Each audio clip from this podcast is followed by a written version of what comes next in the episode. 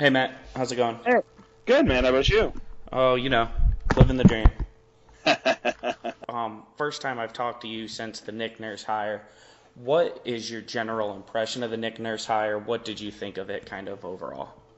So it's funny when um, when there when Nurse got hired, I actually wrote an article on uh, Raptors Rapture speaking about uh, why he was a, a, good vote for continuity, and uh, I took it on as kind of a challenge in many ways because when I when I first heard of the hire, I, I was initially in the more of the uh, uh, another camp, another coach, uh, a new voice.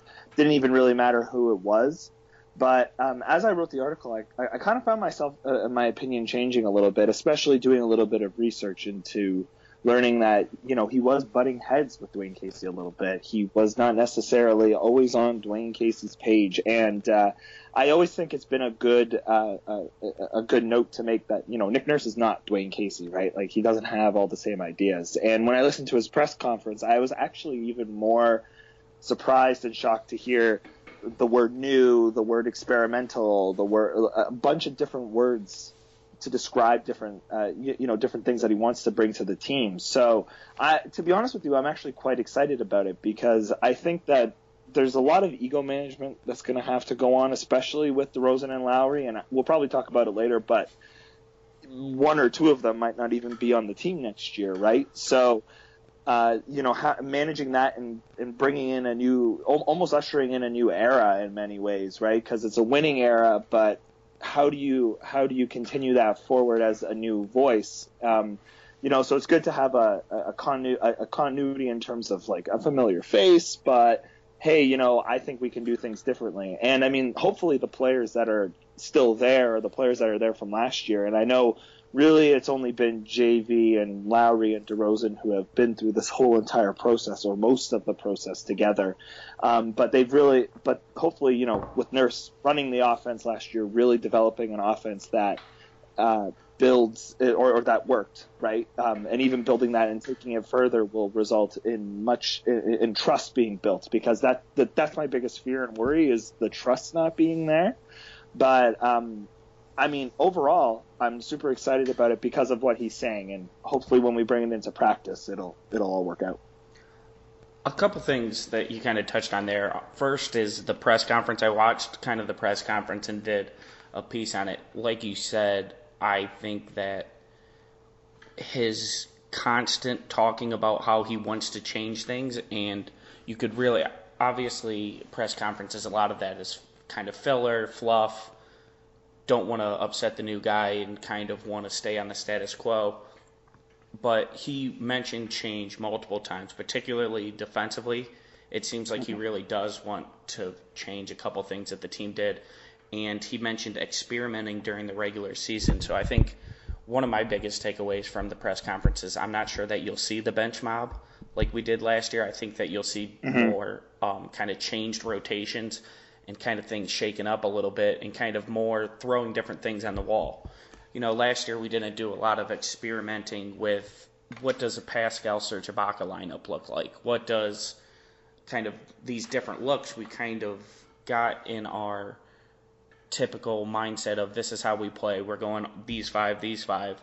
And I think it's healthy during a regular season that's 82 games long to change things up and kind of just see what works because you don't actually know what works until you try it out in the game. And I think that Casey a lot of times was very kind of stagnant in his thinking mm-hmm. as far as this is what the team runs best at. Well, it doesn't matter what the team runs best at. You want to try different things during the regular season in hopes of using them for the postseason. And then the second thing is what I kind of got from your article that I didn't think about myself is the point of nurse changing things as a familiar face. So it's a lot easier to have somebody that you know well and that you personally have a relationship tell you to improve things on. So he's already built that up, and yes, a different uh, different voice is going to bring different opinions. But if you have different coaching philosophies and a different enough opinion between an assistant and head coach, I think that there's a lot of upside and positive um, a lot of upside that can come from an, an assistant coach who is a familiar face and kind of comes from a better relationship on trying to improve current players.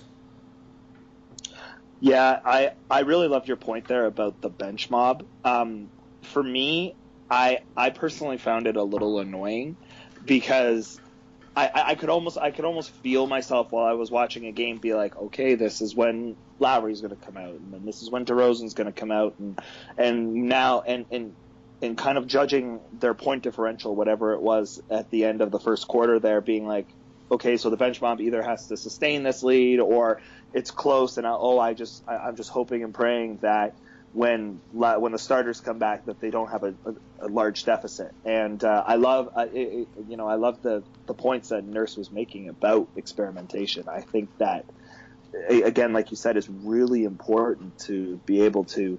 Uh, have different lineups, have and, and honestly build up trust with players, right? Like when you're playing basketball, you kind of have to know where players are going to be and where players' hot spots are, I think that could really help a player like CJ Miles or any other shooters that they might get because I could really see them switching it up and having more shooters. But I completely agree with you. I don't think we'll be seeing as many bench mob more uh, uh, mentality, or we'll see more traditional lineups where you know there's always one star on the floor, as many as many two as many two star teams do, is is do stuff like that.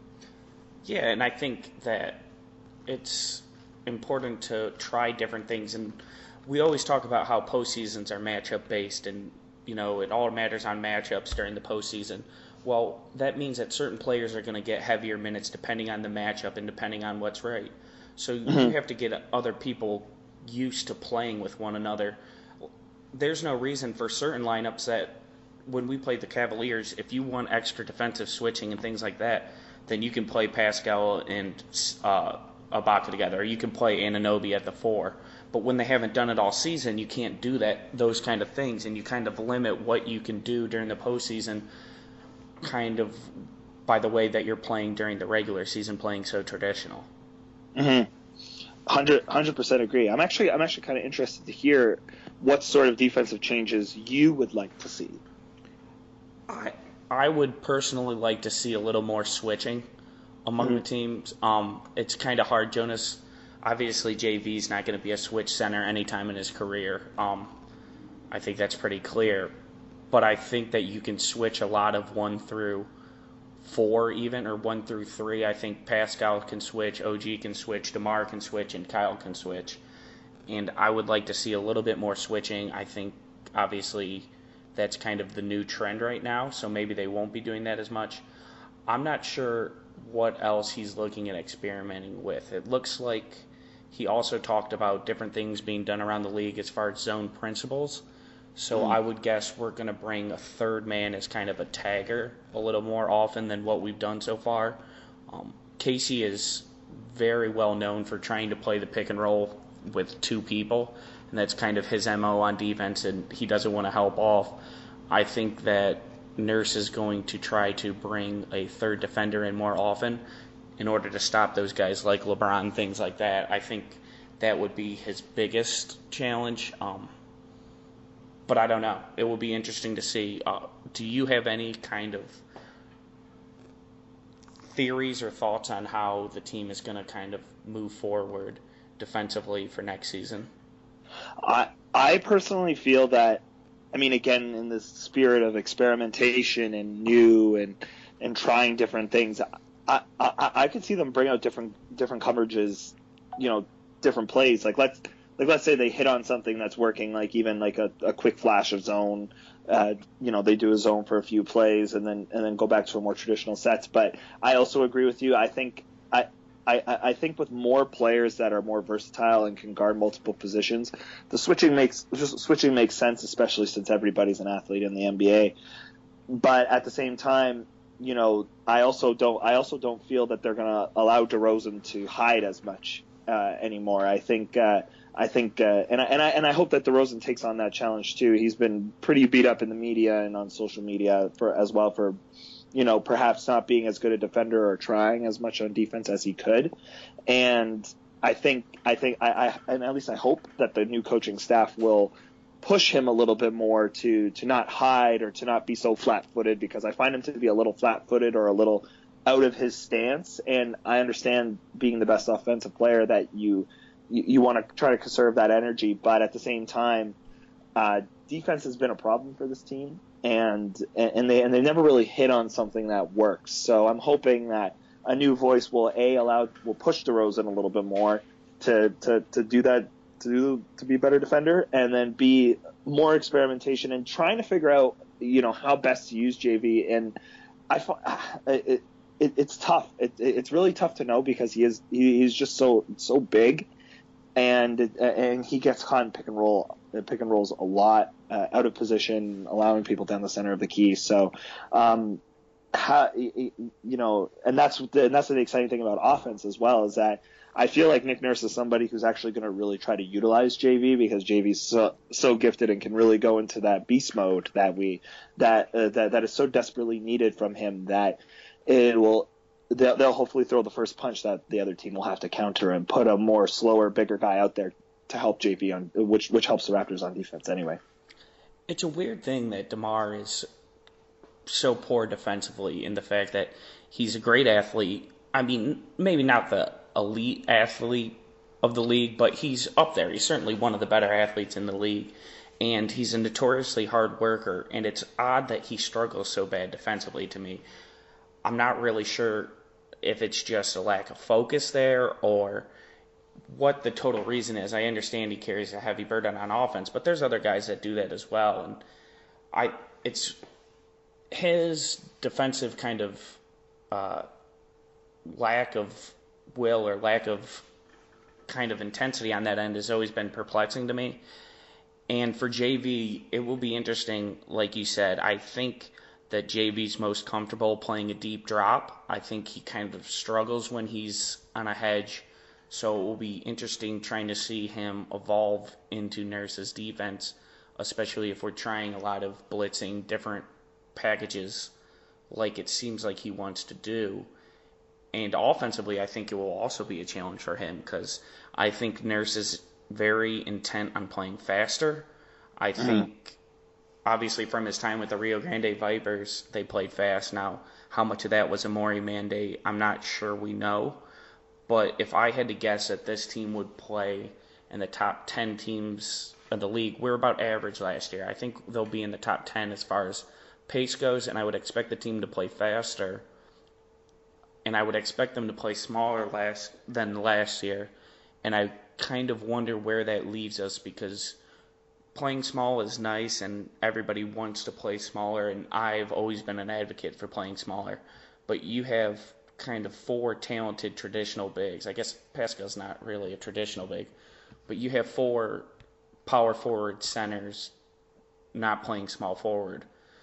It will be interesting to see, and this rotation can't get much bigger. So if he wants to add Norman Powell in, it will be interesting to see if someone's cut out of the rotation or what they're going to do kind of moving forward with the big men on this team. Yeah, especially since I mean, someone like JV's been rumored in trades for a year, but it's funny. It's funny. I don't. I, I don't feel the same temperature that he's necessarily going to be traded. I feel like, I feel like even though he has the salary to to match in a trade, I'm I'm not sure on JV's like trade value. Even and so in that case, you got to utilize them correctly. So I, I'm all I'm all for the speed as well. I'm also a small ball advocate and, and positionless big men as well. But when we have this more traditional big that is so dominant, find I, I, I think finding ways to get him involved more. It felt like it felt like much of last season too when he was being dominant. The Raptors struggled and and, and only had like one or two go-to sets to actually get him involved. Mm-hmm. And I think and, and I think really building out a more traditional uh, playbook surrounding surrounding such a powerful asset, right? Because it because J I, I find JV to be a very smart big man as well. He he's really good about knowing knowing when knowing when he has the advantage over his man with his back turned to the basket and when he doesn't. Being ha, having a dominant big man like that really opens up really opens up those shooters and and, and while it's a little bit more of a traditional set a traditional basketball mindset, I still feel like it can be valid here, especially if we get more cuts going and more and more off ball movement going as well. And I, I like, like I'm excited to see that if JV is still on the team. And what that leaves is Jakob Poeltl being an interesting mix as well because that was that was always an issue for me. I found with the team on the offensive end and the defensive end as well. To be honest, is that two again two traditional centers that don't really stretch the floor uh, is is other teams' dreams, right? So.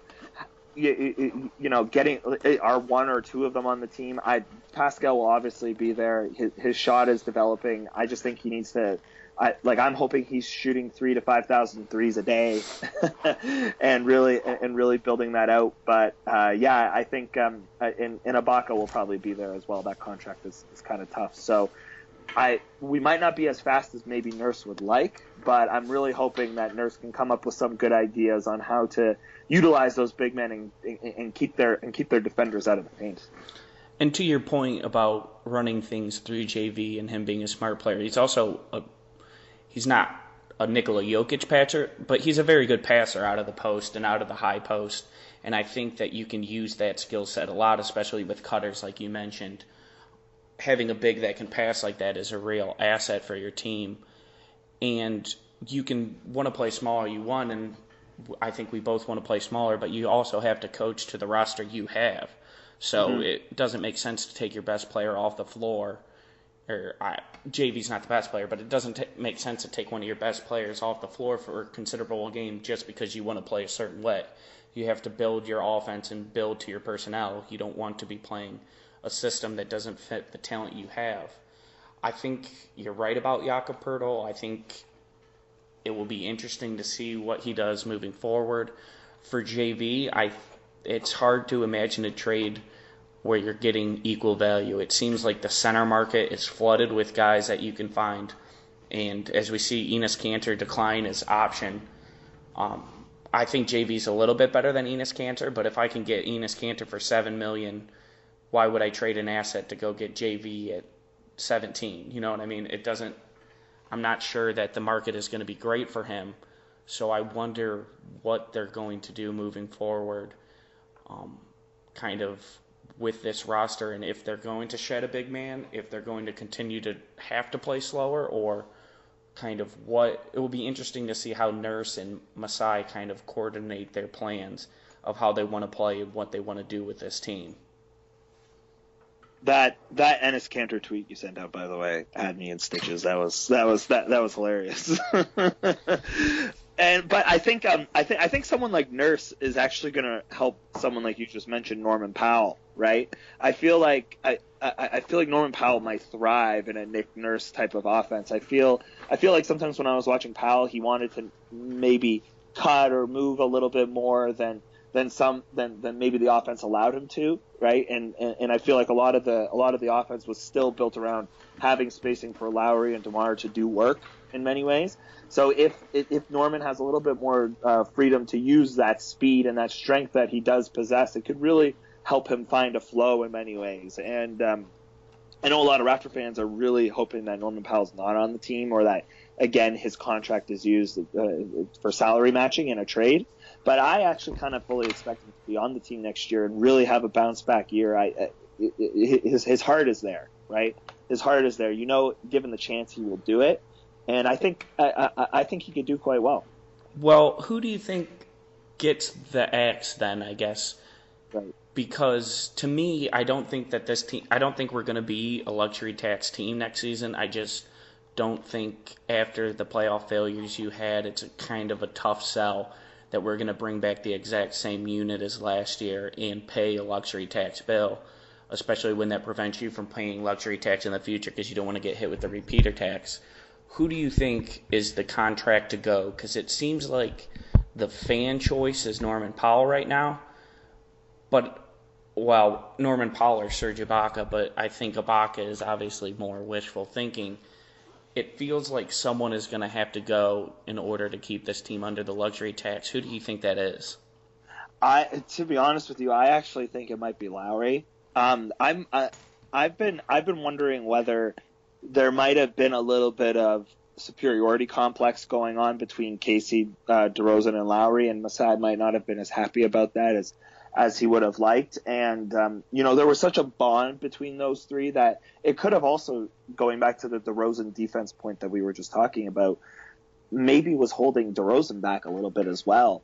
And really, and bringing in new voices and new people to push him. Um, I, I, I don't know how much credence there is to the story that PJ Tucker challenged DeRozan on his on his defense two playoffs ago, and and, and DeRozan and Lowry didn't like that very much. Lowry's got the big Lowry's got the big contract coming, uh, a big contract increase coming.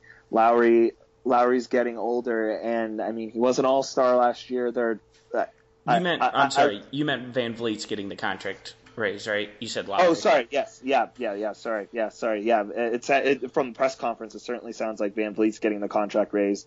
Um, but where does that leave Lowry, right? And is it is it looking to the future? Is it looking is it looking forward a little bit? Are we going to take a, a quarter step back and losing Lowry to hopefully take a step forward in the future with VanVleet and Delon at the point?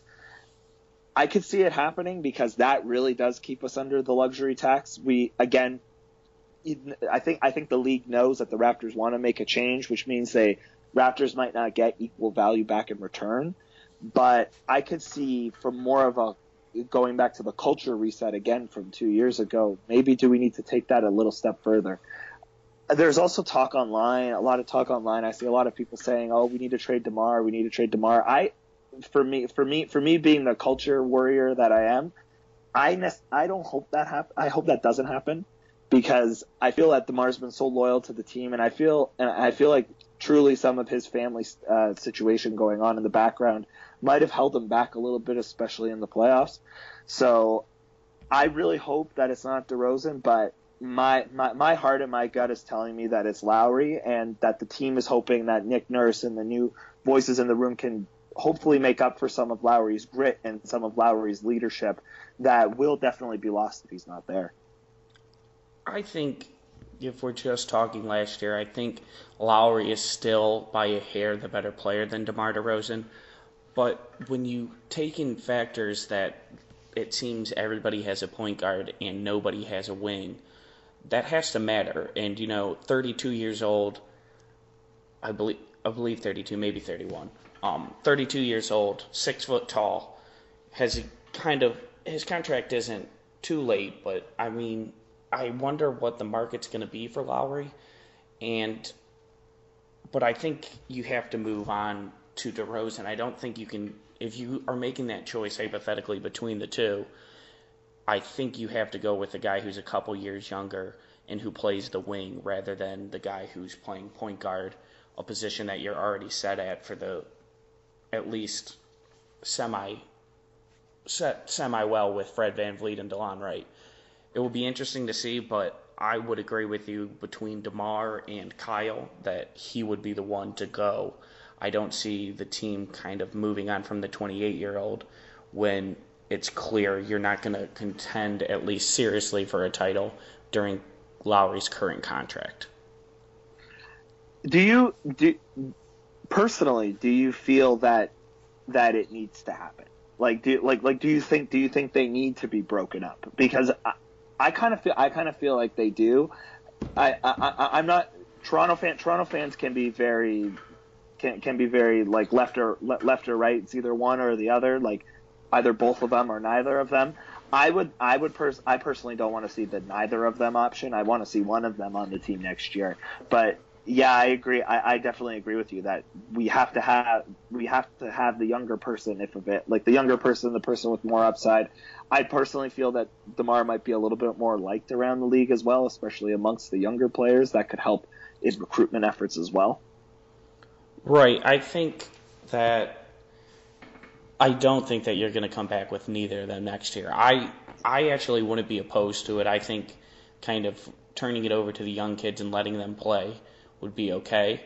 But I don't think that the team wants to go through a real kind of serious rebuild. So I don't I wouldn't expect that next year. I I think it's more likely that you see both of them on the team next year than neither of them. And I'm not to be honest, I'm not sure either gets moved this offseason. I could see them trying to make a Norman Powell and DeLon Wright trade where maybe you get rid of DeLon Wright to get rid of Norman Powell and bring back the same team. I wouldn't want that to happen, but that's kind of my gut feeling on it right now. What do you what do you think we need? What do you think is the biggest thing that we can bring in that will help us if we're if we're to believe the team's messaging of that we're not we're not going to go through a rebuild. We're going to maybe perhaps go through a transformation. Um, what do you think? What do you think we need to bring in to help uh, help push the team forward, or at least keep the team uh, running with with the Philadelphias and the Boston's of the Eastern Conference right now? Uh, to be frank, probably I don't think there's anything that one thing that could do it. But mm-hmm. if you're gonna if you're gonna take a shot at it, I think you have to trade for you have to try to get OG Anunoby to take a huge leap, and it's not realistic to expect those kind of Jimmy Butler, Kawhi Leonard type leaps, but that's what you would need if you really wanted to contend from him, which you would need him to pop and you would need Pascal Siakam to pop as well into their high end of what their potential is. And it's not realistic to expect both of them to kind of reach the high end of their potential. It just doesn't happen that way. Um, but I think you're better off kind of trying to move Lowry, trying to move DeMar, move as much space as possible, and then trying to make a play in free agency while you still have other guys under control, um, under contract, because you still should have Pascal on his rookie deal, OG on his rookie deal, and you have enough guys on lower level deals that you should be able to make a move. But I don't know, it'll be tough. I think most likely this team will look somewhat similar for the next two years. And then once Lowry, JV, and Ibaka all hit free agency, you'll see the major transformation coming. Yeah, I, I, I think that makes a lot of sense actually thinking about it, and maybe that's more wishful thinking on me that OG is going to take a, a big leap, but I think we actually saw today that uh, Dwane Casey has actually hired the Raptors developmental coach as uh, to be on his staff. Um, I, don't, I don't know if you saw that coming in, but that's that's happened as well. And the Raptors have been really known for their development, but uh, we're also coming in with a whole new staff. So, I mean, this could this could end up being one of those years where you where where, where you maybe regress a little bit, but there's a lot of hope for the future and that the young guys are going to get a lot of time and and we're going to try new things and we're going to really see what works and I, I I mean I could see that too the thing the thing that's interesting about this about the whole situation with the Raptors I find is that nobody's uh, suggestion is really out of the realm of possibility, right? Like we have a we, we have a GM known for making known for making moves, but also known for being uh, uh, a very how, patient GM. He's not yeah. He's not Daryl Morey making major overhauls to the roster. He kind of nibbles around the big move rather than going all in several times. Yeah, uh, I, I, I think I think I think that some of the online discussion around Kawhi Leonard is definitely not going to happen. No, it's ridiculous. Um, it's I mean, did, you, it's like the Sacramento fans mentioning it. Like, what are you going to mortgage your future for a guy who's going to leave? There's been no indication why would he want to leave San Antonio, a roster that I mean Toronto's been run very well. Don't get me wrong, but if you're leaving a well-run organization, it's clear you have your eye on a bigger prize than a well-run organization, and I'm not sure that Toronto is the place that really paints him in a better light. Like, you know what I mean? That's not a big enough market. It's clear he wants to go to a bigger market. So, what would be the point of trading for a guy like that? I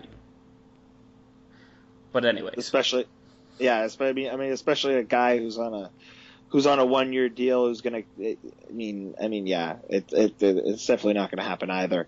What do you think of um, what do you think of perhaps perhaps bring perhaps the Raptors at, at a karma level bringing back Vince Carter for for for his last year. And like, is that something that's possible? I know they had their open ro- roster spot last year good vet to maybe help some of the young guys, maybe put to bed some old demons and ghosts to so to help Toronto move on. Is do, do you think do you think maybe there's a feel good story there that the Raptors could uh, hold on to in a season that perhaps uh, expectations will be a little bit lowered and it's something to excite the fans a little bit? Uh, perhaps. You know, I I think that would certainly it wouldn't hurt the organization at that level, especially if you're getting got rid of guys like Lowry in a Ibaka and stuff like that. But there's enough veteran leadership on this team. If you have anyone that you see in summer league that you think might be of use later on, then I don't think it's worth it. You know, if some of these summer league guys pop like you hope they do, I'm not sure I want to miss out, even if it's a five percent chance on that five percent chance to bring back Vince Carter Carter for veteran leadership when you have a decent amount of seasoned veterans on the team. Fair enough. yeah.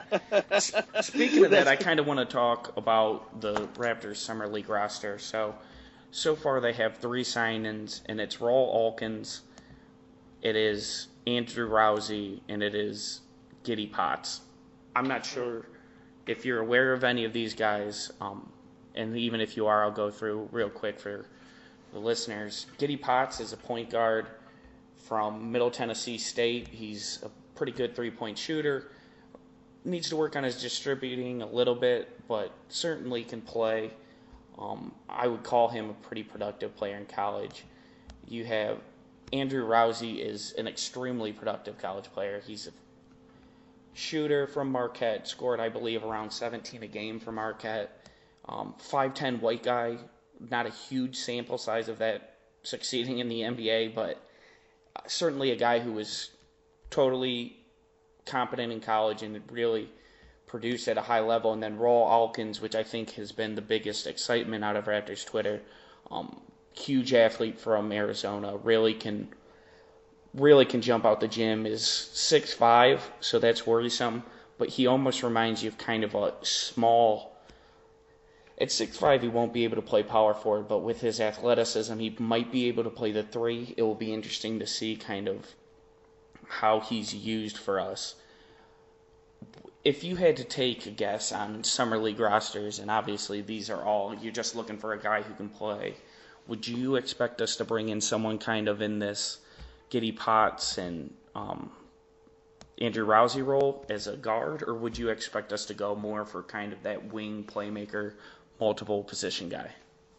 I def- I definitely see uh, it, the multiple position for sure. And I, I am actually a huge, pretty big Alkins fan. I think he's uh, I think he has a tremendous upside. Again, you mentioned the size being the big issue with with with, with him, and athleticism doesn't last forever, and athleticism at the next level is also a little tough as well. But I mean, he averaged 13 points, four rebounds, two assists, and a steal.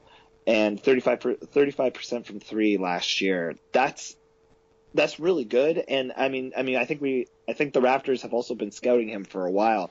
He actually, he was actually in uh, for a pre-draft workout in 2017 as well, and uh, before he decided to ultimately go back to uh, to Arizona. I would, I, I, I mean, I mean, in terms of looking at the roster right now, I think the, the, the roster has so many position players that looking to find somebody a little bit more positionless. Uh, perhaps is is the way to go and start and starting to think in that direction a little bit more. Uh, if it if, there was somebody I would, at least for me, who I would expect to come out of uh, to come out of the, uh, the the summer league with a chance, it would certainly be Alkins. Yeah, I I think he has the greatest chance on the team. Thirty five percent three point shooting once you back that up to the NBA level. Obviously, that goes a little bit lower I think his skill level isn't quite there yet. But if he's someone that you think you can mold him into one of those guys, it would be huge to kind of get that six five athlete who plays bigger than he lists, and I think he has maybe not transcendent athleticism, but has I mean top tier athleticism, certainly top end athleticism for a guy who's not drafted. So I think he's the biggest excitement. Um, Giddy Potts, I want to read his scouting report just so everybody. Tell me if this sounds like a Raptor you know. An hmm. athletic, thickly built combo guard that can shoot and score the basketball, highly productive, can run, point, and defend upper echelon players.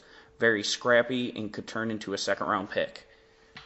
I mean, that sounds like Fred Van VanVleet's exact scouting report. So I think perhaps Masai has a type, but I think it it will be interesting to watch him. But like you said, I think just due to his position and the way he plays, I think Alkins is probably the best chance to make this roster. Yeah, I think I, I also I, I think the positivity around uh, what the 905 is doing, and you know, congrats to Jama to Jama Mahlalela as well for, for, for getting that position as as the head coach there as well. I think I, I think he uh, Alkins is somebody who could really thrive in that in that in that two way contract of being half you know half on half on the Raptors team, learning from learning from learning from a lot of young guys who went through the 905 process to to being permanent members of the team and and really and then just really thrive thriving at that uh, next level and getting pushed really hard on the 905 I think could really help his development really help him learn what the NBA what the NBA game is like. And, and I, I I think the Raptors have done a really fantastic job for having such a young uh, G League team to ha- to be able to have such a positive uh, uh, developmental process there. Uh, we're seeing a lot of guys come out of there much better basketball players, even if they go over to Europe or end up on another NBA team. That I think there's a lot of positivity around there. So the Raptors the, the Raptors have that environment where they can perhaps take a t- take some more chances on people like Alkins because the results could happen um, because they have such a positive environment. Sure, and any time that you're bringing in a guy that was undrafted, you're hoping for a 10% chance he eventually is a contributor on your team. You know, it's not mm. like you can. It's not like you have these high expectations where you're like, well, they better produce. I think you're more swinging for the home run here and right. hoping, and that home run, quite frankly, at this level is someone who can play and get on the team. So, mm. as much as um, as much as you hope that these guys turn into contributors, you have to be realistic with yourself at the same time and know that they there's almost no chance they will, but it doesn't take you from it doesn't stop you from taking your shots here. Totally, totally. I I 100% agree, and I I, I mean out of uh, uh, out of all the uh, out of all the undrafted players, they're really again swinging for the fences, going for that home run, and to getting getting the best available out. Um, I I found it. I uh, I wonder. I wonder how much uh, stock there was in the fact that Kostas and Antenta Antetokounmpo. Uh, I, I can't say Giannis's last name. Antetokounmpo. Uh, yeah, yeah, yeah. I wonder how much uh, uh, Kostas uh, Kostas's stock was in was in with the Raptors since he did come in for a pre-draft workout as well. But um, I forget who he got drafted by, but he got drafted in the second round as uh, well. The Mavs. I think it was with Mister Relevant pick. Oh, oh, the oh, last really? pick of the draft. Yeah, I'm not totally sure on that. Um, I can look it up right now. Um, yeah. But yeah, he got picked by the Mavs, which also, you know, that's a great sign for. Um, yeah, he did get picked with the last pick of the draft. That's a great shout out to Giannis in case you ever want to pursue him in free agency. Say, you know, the Mavericks actually had Boogie's brother signed to their G League roster for a long time, despite him kind of objectively not being worth the contract. So I think this is a smart move by Cuban to just go ahead and use a couple assets to try to get the big name free agents on your side here. Yeah, I mean, especially since they also took, uh, uh, sorry, they traded for because they they drafted Trae Young, but they actually got Luka. Right. Uh, yeah, I thought yeah. they had the best draft, kind of overall. They also took Jalen Brunson, who I think can really contribute at the next level, and I think I it probably spells bad signs for Yogi Ferrell which mm-hmm. perhaps maybe helps us in the keeping of Fred Van VanVleet. So as it relates back to the Raptors, but I think they had probably the best draft in my opinion out of anybody. Yeah, I think I think I would agree with you as well. The the Mavericks are the Mavericks are making moves again, which is good because I've always, uh, you know, I mean, I've always liked the Mavericks, and uh, and to see them trying to experiment with different lineups over the past few years and try to do different things and some of it's worked and some of it certainly has not worked. Uh, to, to, to hopefully get them back on the right track is good. And I and Luka Doncic is, is a really good pick too so. Yeah and I, I actually watched an odd amount of Mavericks games last year. I'm not sure why just kind of on the West Coast. Pretty bad team. But I thought Rick Carlisle was going to have a heart attack on the sideline. Like he looked he looked visibly upset. It seemed like he might have a heart attack any day. So just for his health, I think it's smart that they got a more win now team. I think they might go after. I expect them to probably at least give Capela an offer sheet. Um, mm-hmm. If that fizzles out, maybe Boogie, which is always a risk coming off the Achilles, but it'll be interesting to see where they go. I could see them maybe not making the playoffs next year, but at least being a better team because um, I do think Luke is also one of the more ready now players. Oh, 100 percent. And I guess kind of the last thing here, um, as we head towards free agency, free agency's now officially one week away. The Raptors don't have really any cap space to move. They have the taxpayer mid level. So, like I said, I don't expect them to be paying the tax next season. So perhaps they move off the money ahead of time and they move off enough that they can make a signing. But do you think that they'll go after anyone with that mid level exception? I think, I think, I think they have to. Um, I'm not, I'm, I'm not 100% sure who that is. Um, I really think it depends on the style that, that, uh, that Nick Nurse really wants to employ. If it's if it's perhaps more shooting or a lot of, like like like do they go after uh, some like a JJ Redick type player that doesn't really add a lot of defense to the team? Do they? I think he's going to get more anyways. I don't think. Yeah. I know the market's tough for shooting guards or for players right now, but I. It depends also if I guess if we get down to the non-taxpayer, um, but if we're at the taxpayer that's five and a half, which I certainly don't think Dwayne. If you get up to nine million, depending on the years, you might be able to get in that ball game. But it would be interesting. Yeah, I think shooting would be the kind of the way to go. Um, if they do add anybody.